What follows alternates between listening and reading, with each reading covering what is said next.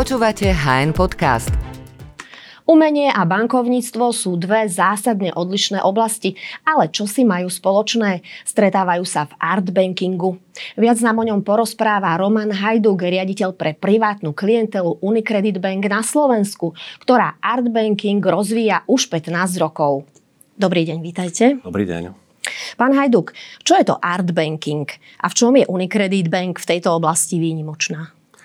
Prostredníctvom Art Banking klientom poskytujeme konzultácie a asistenciu pri kúpe, predaji umeleckých diel, ale aj pri vytváraní samotných zbierok. Jedná sa v našom prípade hlavne o výtvarné umenie, maľby, sochy, ale aj grafiky. Našim špecifikom je to, že sa tejto oblasti venujeme už veľmi dlho, ale hlavne taká ojedinelosť, že máme interného art konzultanta, ktorý pracuje v Unicredit na plný úväzok, takisto ako všetci naši investiční špecialisti. Okrem aktivít, ktoré spomínam, pripravuje napríklad pre klientov Art Bulletin, prostredníctvom ktorého mapuje to najdôležitejšie, čo sa v umení deje na Slovensku, ale aj v Čechách a taktiež aj v globálnejšom meradle. V našom prípade sa ale jedná hlavne o organizáciu vernisáží, výstav, v drvivej väčšine slovenských umelcov, pretože o nich zo strany klientov je aj najväčší záujem. Musím povedať na druhej strane, že celá táto konzultácia a služba by nebola možná samozrejme bez siete partnerov, ktorí sme si starostlivo vyberali. Sú to kurátori, experti, galeristi, aučné domy. Mm, špecializujete sa teda na výtvarné umenie, vaši klienti investujú do ňoho. Zameriavate sa skôr na súčasných umelcov alebo na umelcov z predchádzajúcich období? V prvom rade musím povedať, že sme sa zámerne nepustili do už nežijúcich matadorov v rámci výtvarného umenia. Venujeme sa skôr súčasným umelcom, osvedčeným, ktorí majú často medzinárodný presah. Z tých starších umelcov spomeniem možno napríklad tých najznámejších ako Benka, Bazovský, Alexi, alebo zakladateľov slovenskej moderny Fulus Galandom. Taktiež sme veľmi nešli do diel umelcov, ktorí majú maďarský pôvod a žili a tvorili na Slovensku ako Medňanský Jakoby Jasuš. Zase na druhej strane treba povedať, že klienti, investori, ktorí zainvestovali do diel týchto všetkých spomenutých umelcov, tak veľmi významne zhodnotili svoje zbierky. Faktom je ale to, že ich kvalitné diela na trhu sú skôr raritou a ak sa na trhu niečo objaví, tak podľa názoru galeristov už to často nedosahuje tú laťku a kvalitu. Aj preto sa zameriavame skôr, ako som spomenula, tých súčasných umelcov, ktorí majú medzinárodný presah. Mm-hmm, čiže niektoré mená ste už spomenuli. Poďme trošku viacej k tým výtvarným umelcom, s ktorými ste spolupracovali a ako to funguje, tá samotná spolupráca. Spomeniem napríklad to, že sme pomáhali klientov, ktorých zase na druhej strane súčasné umenie neoslovuje. Mali záujem o umenie a umelcov generácie devätnásťstodeväť alebo vojnovej devätnásťstodevätnásť. Napríklad pri diele Vincenta Hložníka, ktorého umenie sme mali vystavené aj v našich priestoroch. O cene nakoniec pri kúpe rozhodla až licitácia, ako pri aukciách. Jedno z najdrahších diel, keď nie vôbec najdrahšie, ale musím povedať, pri ktorom pri kúpe ktorého sme boli nápomocní, bolo dielo od Martina Benku, kde cena prevýšila vysoko stotisíc eur. Celkovo diela Martina Benku sú na slovenskom trhu najdrahšie a často prevýšujú aj sumu dvestotisíc eur. Veľmi cenené sú ale aj napríklad diela skupiny Mikuláša Galandu. V obrazy Pašteku, Láluhu alebo Kompanka sa obchodujú v hodnotách desaťtisíc eur. Mali sme možnosť vďaka nášmu partnerovi, architektovi a nadšencovi umenia Pavlovi Kuzmovi a aj rodinám umelcov zorganizovať veľmi ojedinelú privátnu vernisáž a výstavu diel týchto umelcov, ktoré neboli v minulosti nikdy vystavované. Ale ako som spomenul, ten náš hlavný zámer je na súčasných umelcov a spomeniem možno aspoň také tie najzaujímavejšie vernisáže, o ktoré bol najväčší záujem a výstavy, ktoré prebehli v našich priestorov. Zo sochárov to boli napríklad Jozef Hobor, Vojtech Farkáš, Jozef Jankovič. Z maliarov spomeniem Aleša Krejču, Bohumíra Gemrota, Petra Polága, Jánu Farmanovú alebo Stana Bubána. A najzaujímavejšou ale bola vernisáž a výstava jedného z najvýznamnejších konceptuálnych slovenských umelcov, Rudolfa Sikoru. No a úplne aktuálne pri príležitosti sedemdesiateho piateho jubilea Petra Rollera organizujeme v našich priestoroch vernisáž a výstavu jeho diel, ako sú sochy, malby, ale aj grafiky. Viem o vás, že máte veľmi rád výtvarné umenie. Ovplyvnila vás vaša profesia pri pestovaní tejto záľuby, alebo čo bolo skôr? Boli ste skôr bankár alebo milovník výtvarného umenia? Uh, najprv bolo bankovníctvo a k umeniu som sa dostal aj prostredníctvom našich uh, vernisáží a moja profesia ma v tom určite ovplyvňuje. V oboch prípadoch musím povedať, že ide o uh, hľadanie hodnoty a hlavne aj no, toho nadšenia, ktoré s tým súvisí. Uh, v prípade bankovníctva ide o hľadanie hodnoty pre klienta, hlavne vo forme zhodnocovania jeho financií.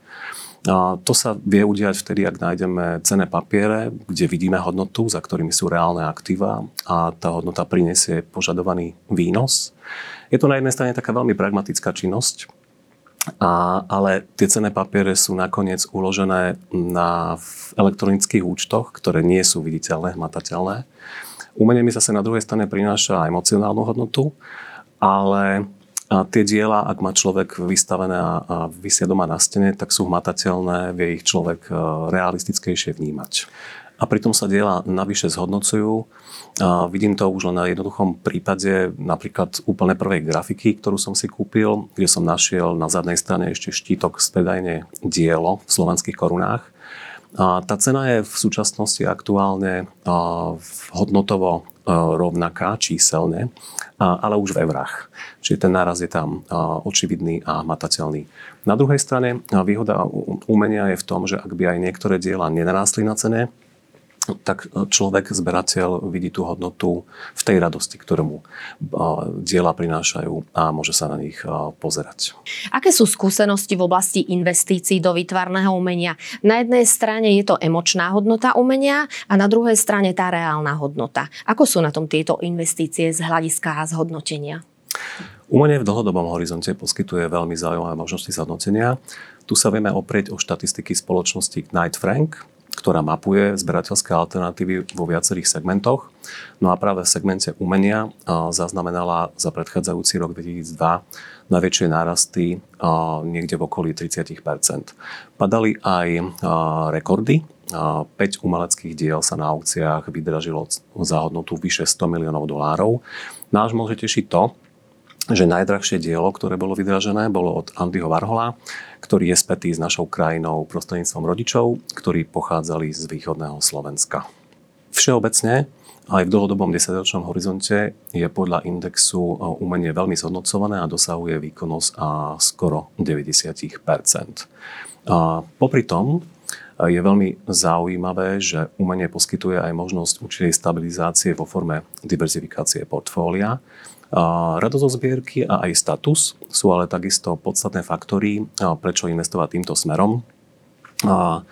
Diela sú veľmi unikátne a zbierky, ktoré klienti zbierajú, vyjadrujú to, čo klienti vnímajú a to, čo ich inšpiruje. Drvivá väčšina klientov sa tak zameriava skôr na tú emočnú hodnotu.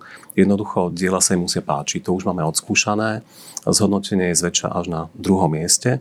Jednoducho, ak sa im dielo zapáči, chcú ho mať, chcú ho vlastniť, chcú ho mať doma a pozerať sa na ňoho a chcú, aby im prinášalo v každom prípade radosť. My sa snažíme a našou ambíciou je previazať a spojiť tieto obidve oblasti, aj tú emočnú s tou pragmatickou.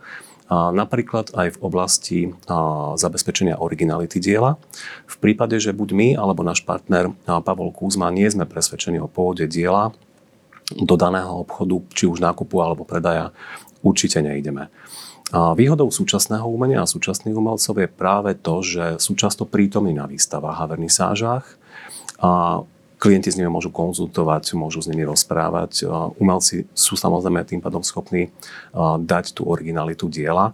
Takisto prostredníctvom banky majú klienti možnosť mať konzultácie a doporučenia od odborníkov v tejto oblasti, čo je vyslovene v umení nevyhnutné. Určitou nevýhodou umenia na druhej strane je nízka likvidita.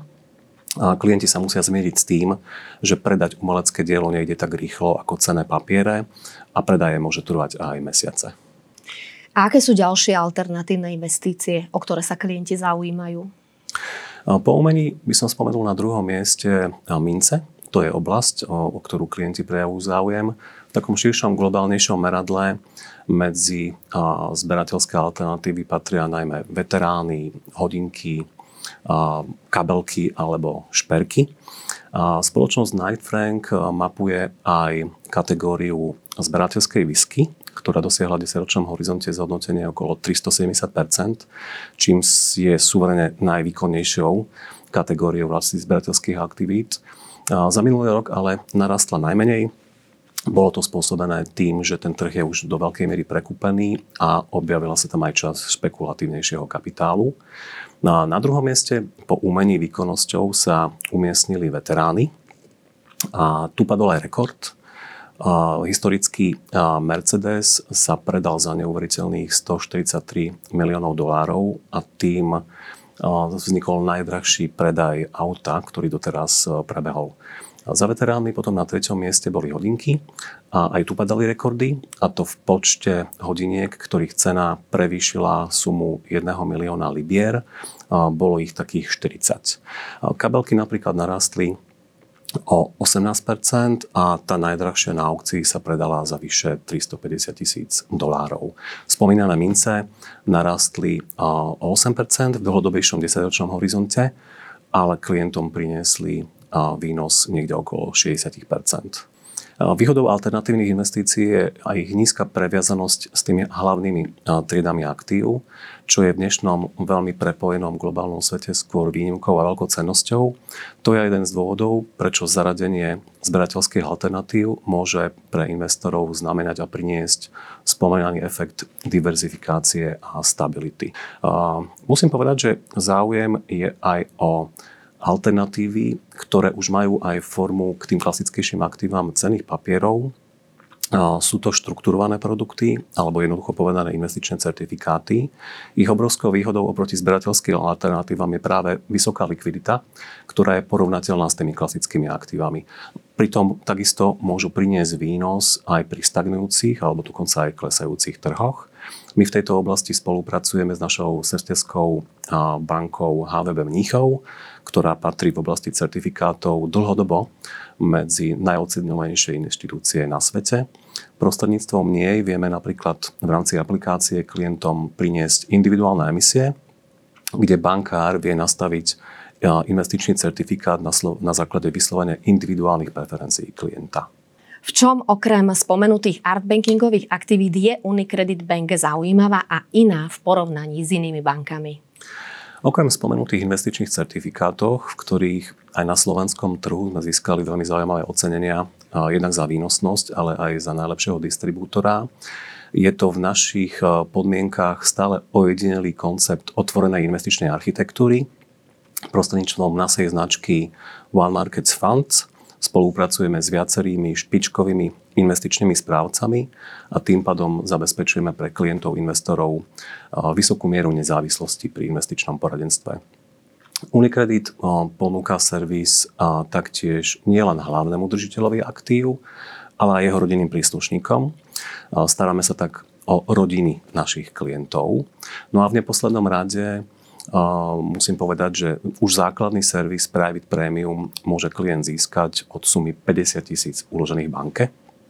Všeobecne banka uh, privátnej klientele v našich trhových podmienkách poskytuje naozaj vysoko nadštandardne široké spektrum veľmi kvalitných služieb, ktoré naše klienti určite ocenia. O Art Bankingu sme sa rozprávali s Romanom Hajdukom, riaditeľom pre privátnu klientelu Unicredit Bank na Slovensku. Ďakujem za rozhovor. Ďakujem za pozvanie a dovidenia.